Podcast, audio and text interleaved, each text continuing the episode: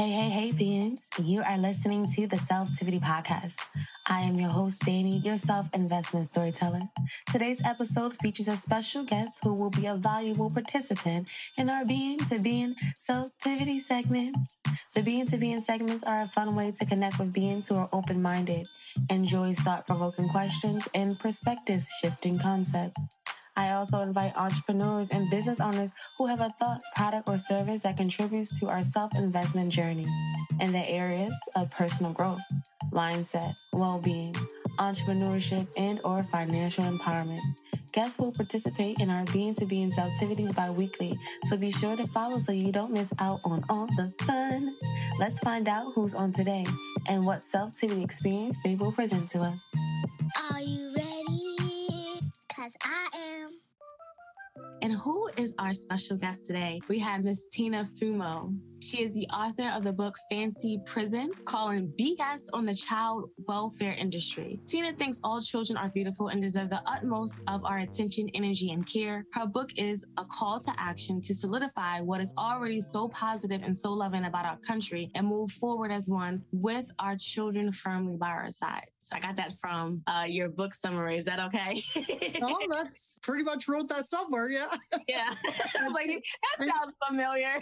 and, to, and to clarify, Danny, I'm Canadian. Our okay. so my yeah, my book was uh, our story takes place in Canada, but I think it's universal to any country right now that's experiencing uh, problems with this system. I know Canada's not the only one. Yeah. You're in the US, right? Yes, I'm in the US. I did see that you were Canadian based or Canada based and I was wondering if there were any differences because I know I have my perspective of the child welfare industry. And usually when I hear of Canada, I kind of hear a lot of good things, but I don't live there. So I'm only going by, you know, word of mouth. So when I realized that it was in Canada, I was like, really? I thought Canada was like golden and the happy place. Why, why is there some problems there? But I guess you have to expect that there's going to be issues and problems everywhere when we're dealing with human beings. Yes. That we do. Yeah. Yeah, it's a complicated issue. Yeah. So what we're going to try to do today is we it is a heavy topic, but we're going to play a little self-tivity game. So I'm inviting Tina to the self-tivity stage for our being to being experience. If you're a first time listener, the being to being segment are self-tivity games where I get to know another being, beings or mindful entrepreneurs and mindful business owners through intentional games. Today we are playing the game our thought or their thought but how is the game played? So I will share a quote related to the child welfare industry, and I'll tell you it was kind of difficult difficult. I was trying to make this lighthearted, but I still wanted us to get some input about how Tina thinks. And Tina's going to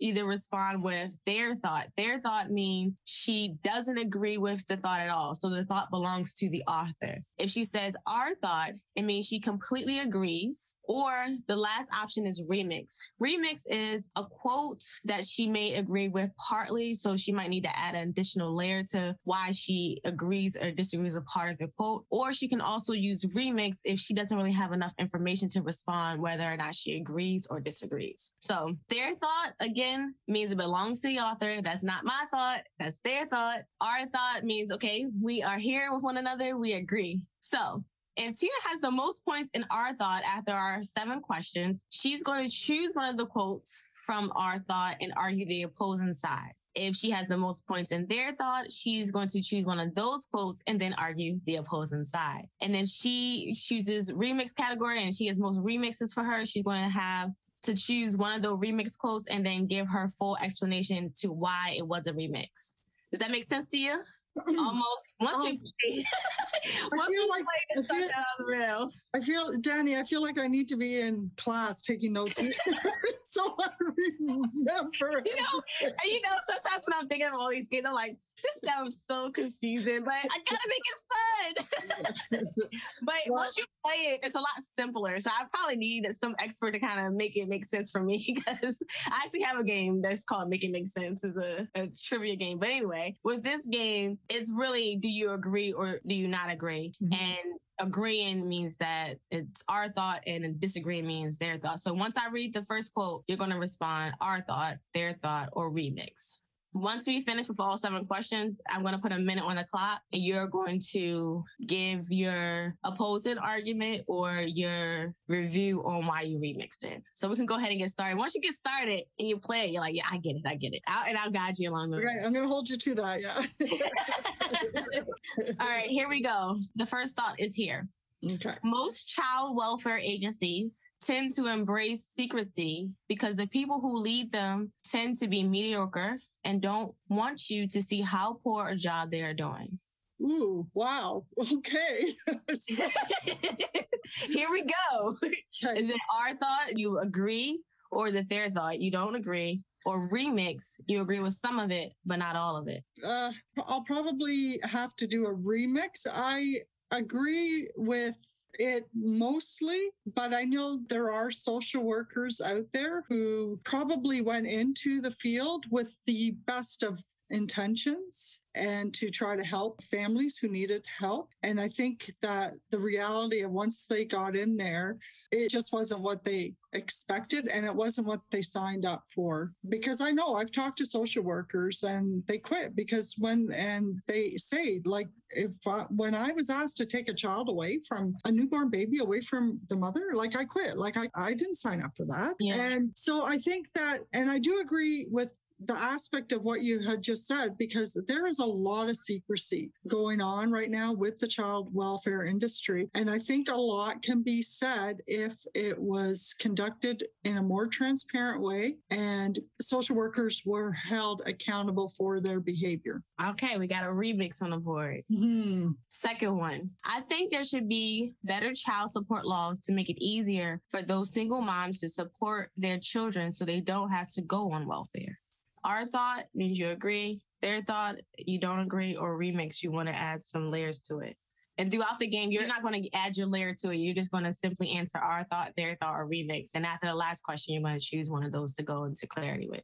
okay i'm going to choose again a remix on that one Remix. Okay. Yeah. Next one. The increase in tension brought on by media exposure to extreme cases of child abuse and neglect and the resultant onslaught of bad publicity and negative attitudes toward the child welfare system has contributed to burnout, insecurity, and high turnover among child welfare agency employees. i'm going to agree with that Okay, our thought. All right, next one. Reporting a family for not having what a child needs to thrive essentially amounts to reporting a family for being poor. Reporting parents, for example, for not pursuing dental care for their child makes little sense because child welfare services are now tied up with chasing up that report instead of providing the needed services and dealing with the real problem. yeah i agree with that All right, next one. There are different types and definitions of neglect around the country. Neglect can take the form of failing to attend school and not keeping up with necessary medical care. It can also take the form of not meeting the emotional needs of a child. I think I'm going to disagree on that just because I don't think I really understand the question very well. Neglect is neglect. So, yeah, I'm going to disagree with that one. Yeah. Okay. Next one, the child welfare system, like other powerful institutions, including law enforcement and the incarceration system, is under attack. Our Um, thought, thought, or remix. Yeah, I'm going to disagree with that again because I don't quite understand that one. Yeah. Okay. And the last one is once child protective system removes children, it too often fails at providing them with nurturing, stable care in foster homes until they can be safely returned to their parents or placed for adoption in a timely manner. I'm going to, uh, that one's a remix. That one's a complicated one. Yeah. Okay, awesome. So on the board, we have one, two, three remixes, two our thoughts, and two their thoughts. That means for the next two minutes, we can choose one of the ones that you wanted to remix on, and then you can kind of elaborate on why you chose to remix. Yeah. So for the second one, you remix, and that one was I think there should be better child support laws to make it easier for those single moms to support their children so they don't well, I don't know what that was. so they don't have to go on welfare. The other remix was the last one. Once Child Protective Services removes children, it too often fails at providing them with the nurturing, stable care in foster homes until they can be safely returned to their parents or placed for adoption in a timely manner. And I think the first one you already kind of remixed, but you could choose which one of those you want to elaborate on. Okay, good, because I'm confused now. But anyway, the one the one I wanted to I could elaborate on all of them, don't get me wrong, but let's Yeah. go back to the one about the media because that one and the media in the US might be different than the media in Canada. So let's elaborate on that one. Can you Okay. read that one back to me? Sure.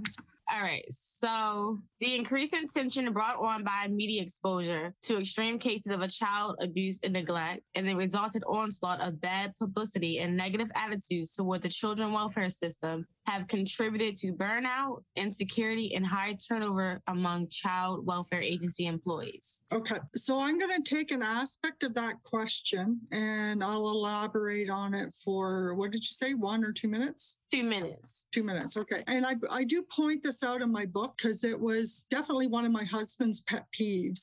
How there seems to be an imbalance in the media that they will go and so say that, for example, there's a parent who really needed to be investigated and they weren't, and they ended up killing their own child. So the media is all over that, and they get to the point where they all almost sensationalize how horrible this parent is, and everyone's like, "Oh my God!" Like you know that child needed protection and everything like that, and so they blow that one case out of proportion to the point that everyone thinks that oh that's why we need child protection is to go in and and you know save that child before they're killed. And that was my husband's pet peeve because that's such an imbalance because then you have a case like our case that really needed some media attention because what they were doing against us was borderline against the law like they were weren't following their own policies and we were so desperate to get some kind of justice and to get our baby back that we would go to the media and they wouldn't touch it with a 10 foot pole mm-hmm. so yeah I, I don't know if my two minutes is up there but i just Oh, wanted you to still got elab- 53 Yeah. seconds. 53 oh okay. I have another minute. Good. Yeah. because and maybe in the US if that's the same approach that the media takes that they embellish it and then they'll be like blaming CPS oh well you didn't do the job and maybe that puts undue pressure on them. And then there just seems to be that imbalance that people who do want to tell their story they can't get the media attention. Or in the case of the baby on the cover of my book, she was taken from her mother. Long story short, I do dedicate a chapter about her in my book. But long story short, she was taken from her mother at four months old. Six days later, she died in foster care. And her mother was threatened to with jail time if she talked about or a $10,000 fine. She was uh, threatened if she went to the media and talked about her child dying in foster care. And she didn't care because of you know you'd already taken she felt you you took everything from me. You took my baby girl now she's dead. I'm going to talk about my kid even if i have to go to jail.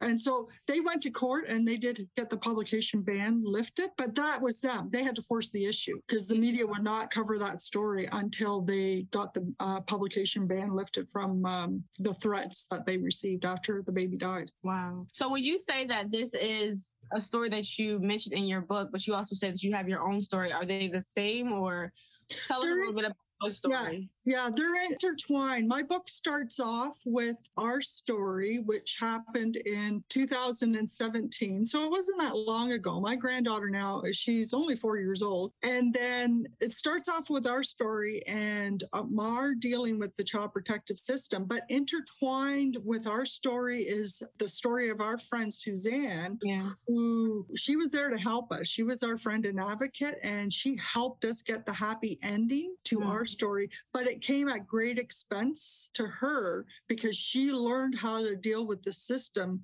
through great loss to her because she has two little boys that she was trying to adopt and now they're bouncing around the foster care system. And then there was another story of another mom whose children were taken. And then we helped, Suzanne and I together helped give her advice and advocate for her. And she eventually won. So the scorecard now for that is what? Uh, two cases and uh, no, three cases, and two of us have gotten it back. And then I talk about Indigenous families in Canada. And that one is like, yeah, a lot of them don't get their kids back. And then finally, I intertwine with um, the story of Delana Sullivan, which was something I did not even know about until maybe about two years after our case. And then when it came time, and I had met them, her family, her mother and um, her grandmother at a child welfare uh, child protection forum. And when it came time to writing the book, and I was trying to decide what the cover of my book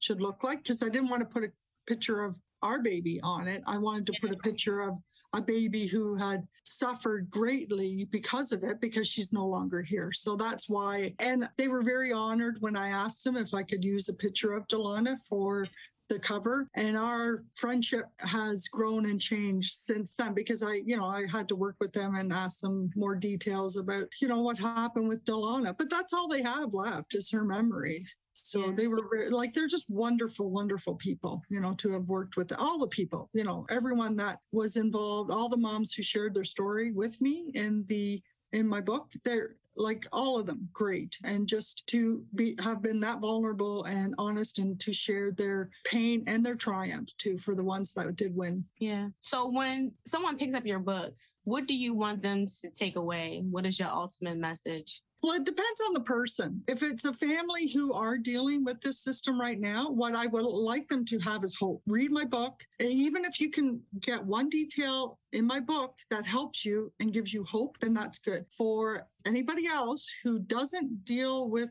the child protection system and you have money and you have privilege and you have resources, read my book because you need to understand how your taxpayer dollars are being spent on this system that is failing children. There are hundreds of children dying in foster care. Yeah. So, in what ways have you identified? Maybe three major ways do you feel like the system is BS?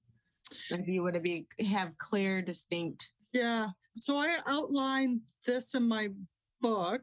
It's interesting that you would choose three because let me make sure I can remember this.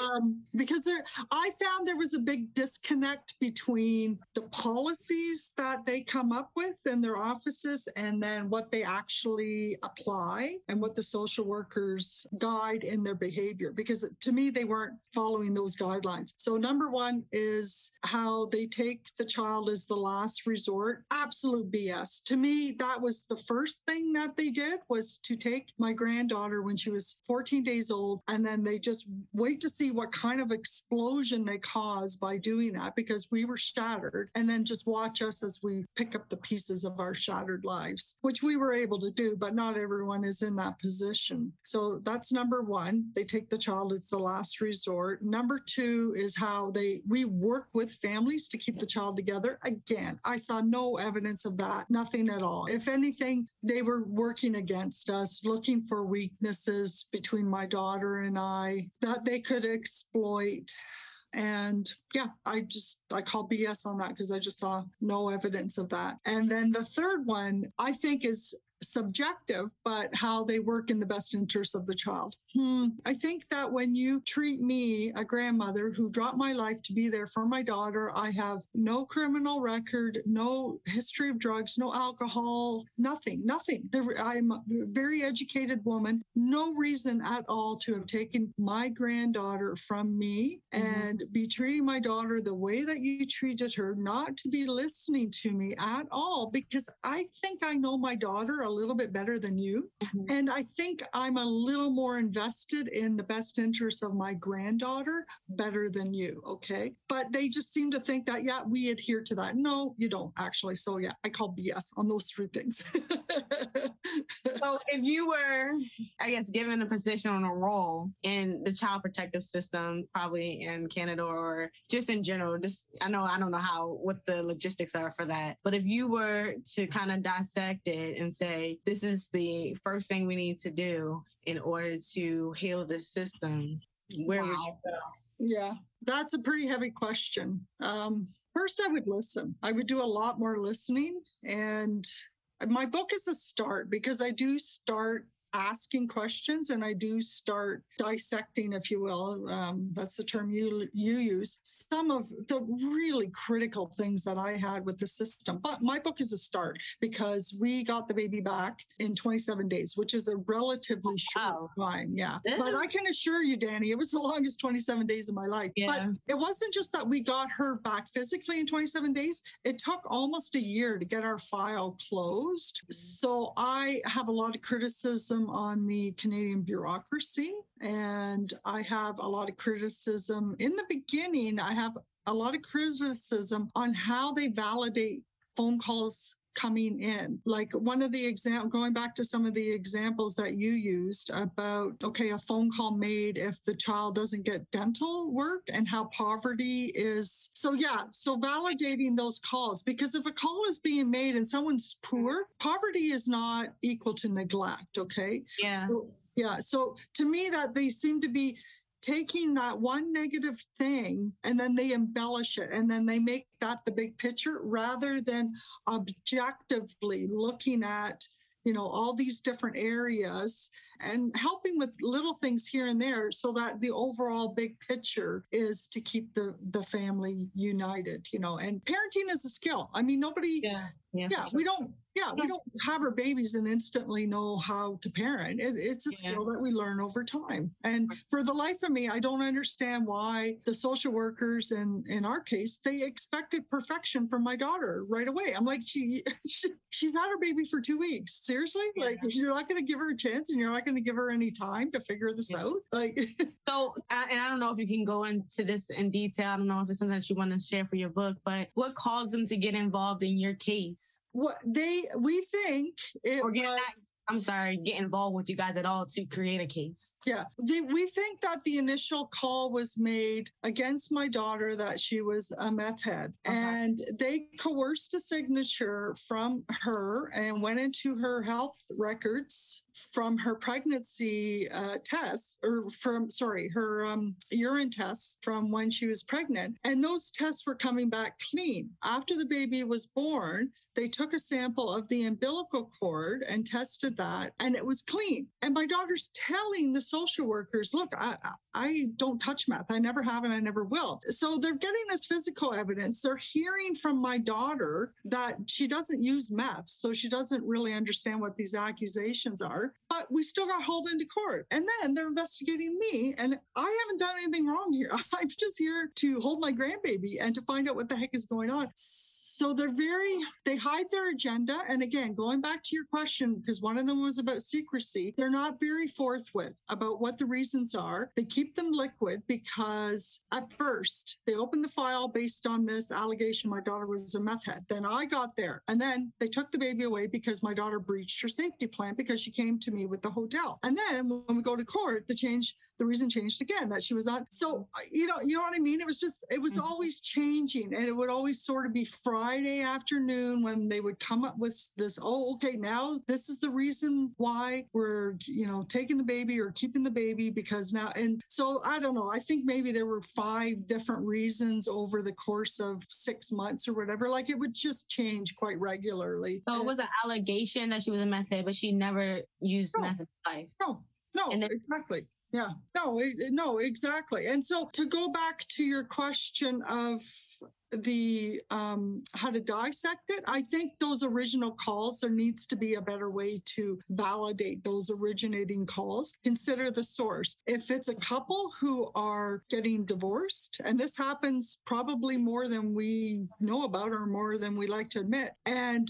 the angry spouse will use child protection as a weapon against the other spouse to try to make their life miserable. And they're quite successful in making their lives miserable. Do you know what I mean? They use it as a weapon. Yeah. Ah, see, I see. So what with it being so so the child care welfare employees, they're already having so many caseloads, what benefit would it be for them not to make sure? I mean, I guess the benefit is that they don't want to have anything happen to the child because then you have cases where they feel like they didn't follow up on a case because they wanted to, you know, yeah, of course. the benefit of the doubt of not being a, these these accusations being false, but at the same time, if they weren't thorough with the process, then how do they know? Because they're not in. So I don't even know how to how they would even go about designing that system in order for it to be fair. Because on one side you have people who are using it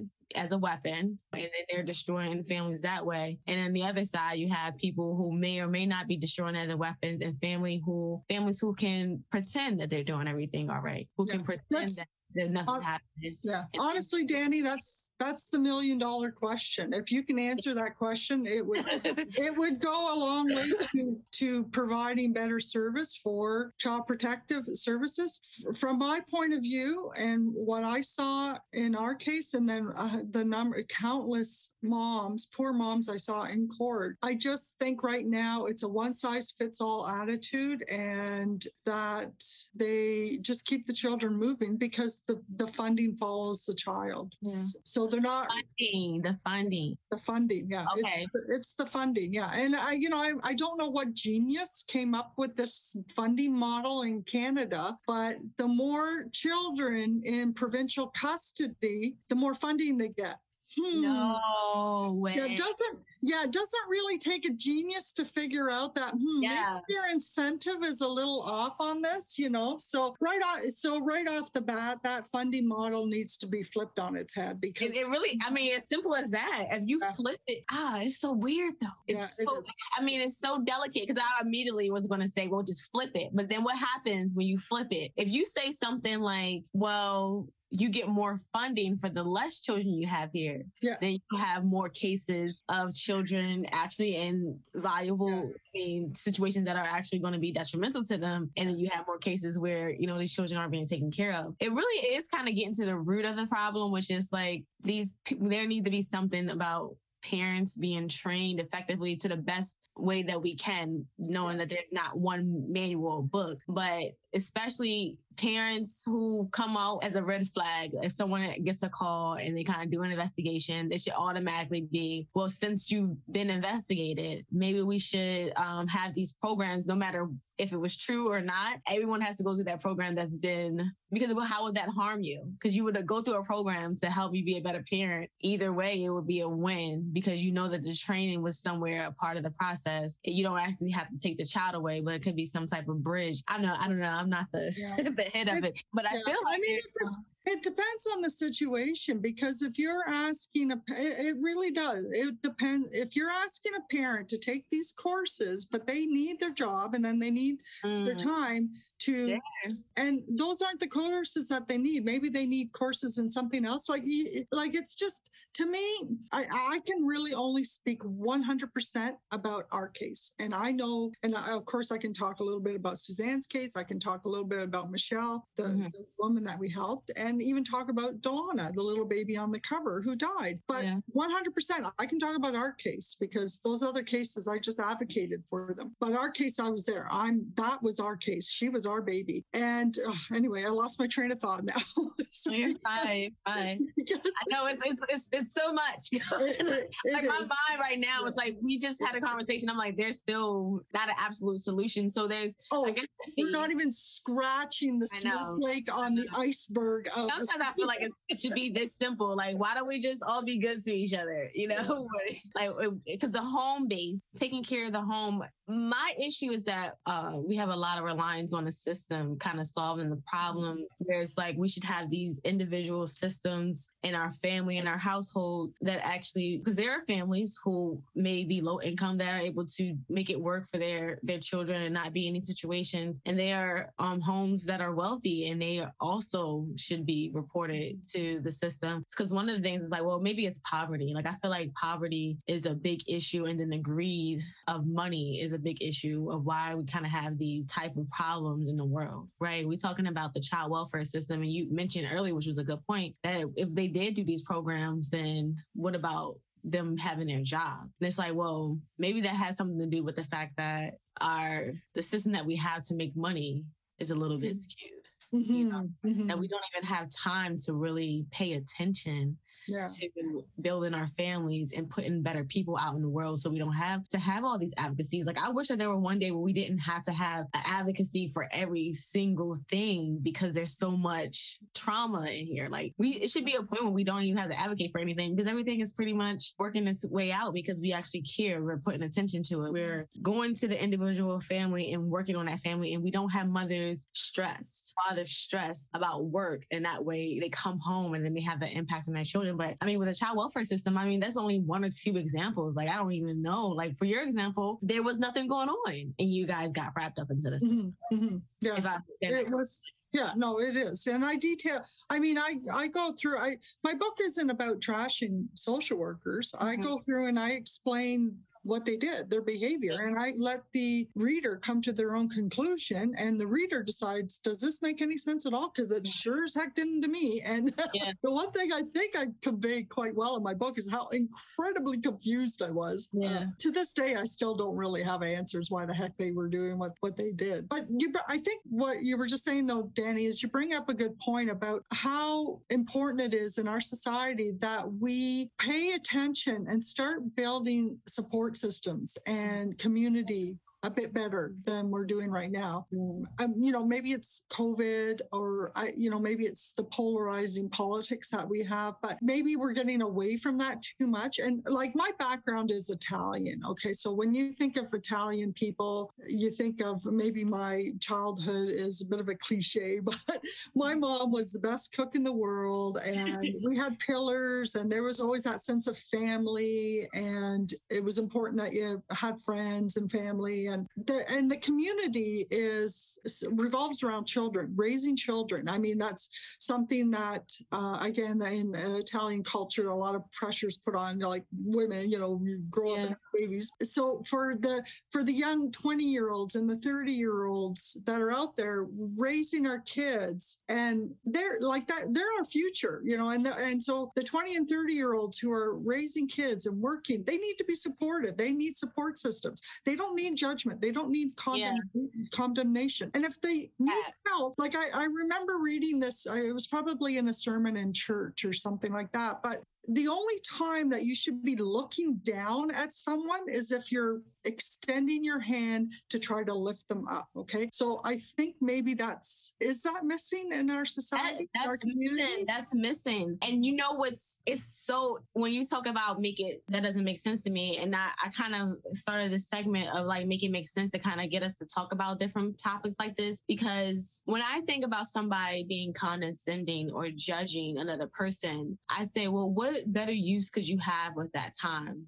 that you mm-hmm. spend judging and yeah Exactly. And yeah. what does it serve? If you are, I mean, I mean, like even sometimes, I mean, I could be uh sarcastic sometimes just in, in fun, but even sometimes, you know, the way that we interact with one another and we're, we're judging people based on their ex, right? They, they did this and that makes them whatever you want to judge them for. But it's like if they were to have a magnifier on your life, they will be able to find something to judge you for. But just because it doesn't match up to the thing that you're doing wrong, you can look out to someone else and say, "Oh, you're like I can't believe they're doing that." But someone can easily yeah. look at your life and say, "I can't believe that you're doing that." I, I, think, I think, you just described projection. Okay. Yeah. it's yeah, easier. Sure, it's easier sure. not to deal with your issues if you're too busy yeah. judging other people. So yeah, look at the that mirror. my major thing. yeah. That is my major thing. Like, I, and I'm still working on what how I'm sharing what self self-tivity is. But to me, it's like us all working on ourselves. Mm-hmm. Because if we are working on ourselves, it's not a selfish thing. It's more like now when I'm getting back into the world, I don't mm-hmm. have an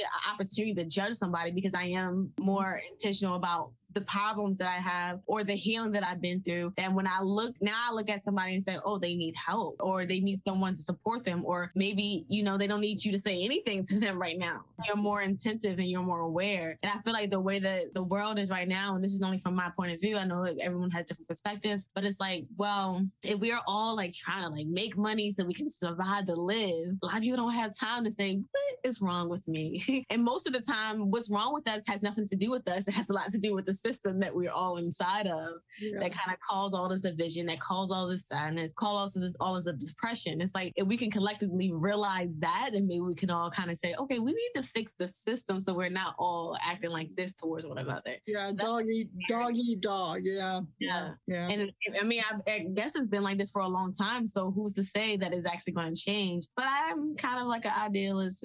I, what is it called? It can't think of the word. Idealist? Idealist, yes. Yeah about the world being able to to tap into that superpower that I feel like we all have. Well, it's you're sharing you're sharing it in your podcast, you know, to people who are, are, are listening and may need need to hear about it. So I don't think being an idealist, there's anything wrong with it. It's just yeah. when you're sh- when you're working on yourself and you have enough that you're overflowing, that's when you can give to others. Like for example, yeah, in exactly. our case, yeah, in our case, uh, I'm so thankful that I we got the outcome that we did, and then I was able to write a book about it. Because if our outcome had not, if we had not gotten our baby back, I would have been, I would not be here talking to you today. Yeah, yeah. I would yeah. have been a broken grandma trying to figure out where my grandbaby was, you know, because yeah, eh, eh, and I detail this in in the book because we just could not figure out what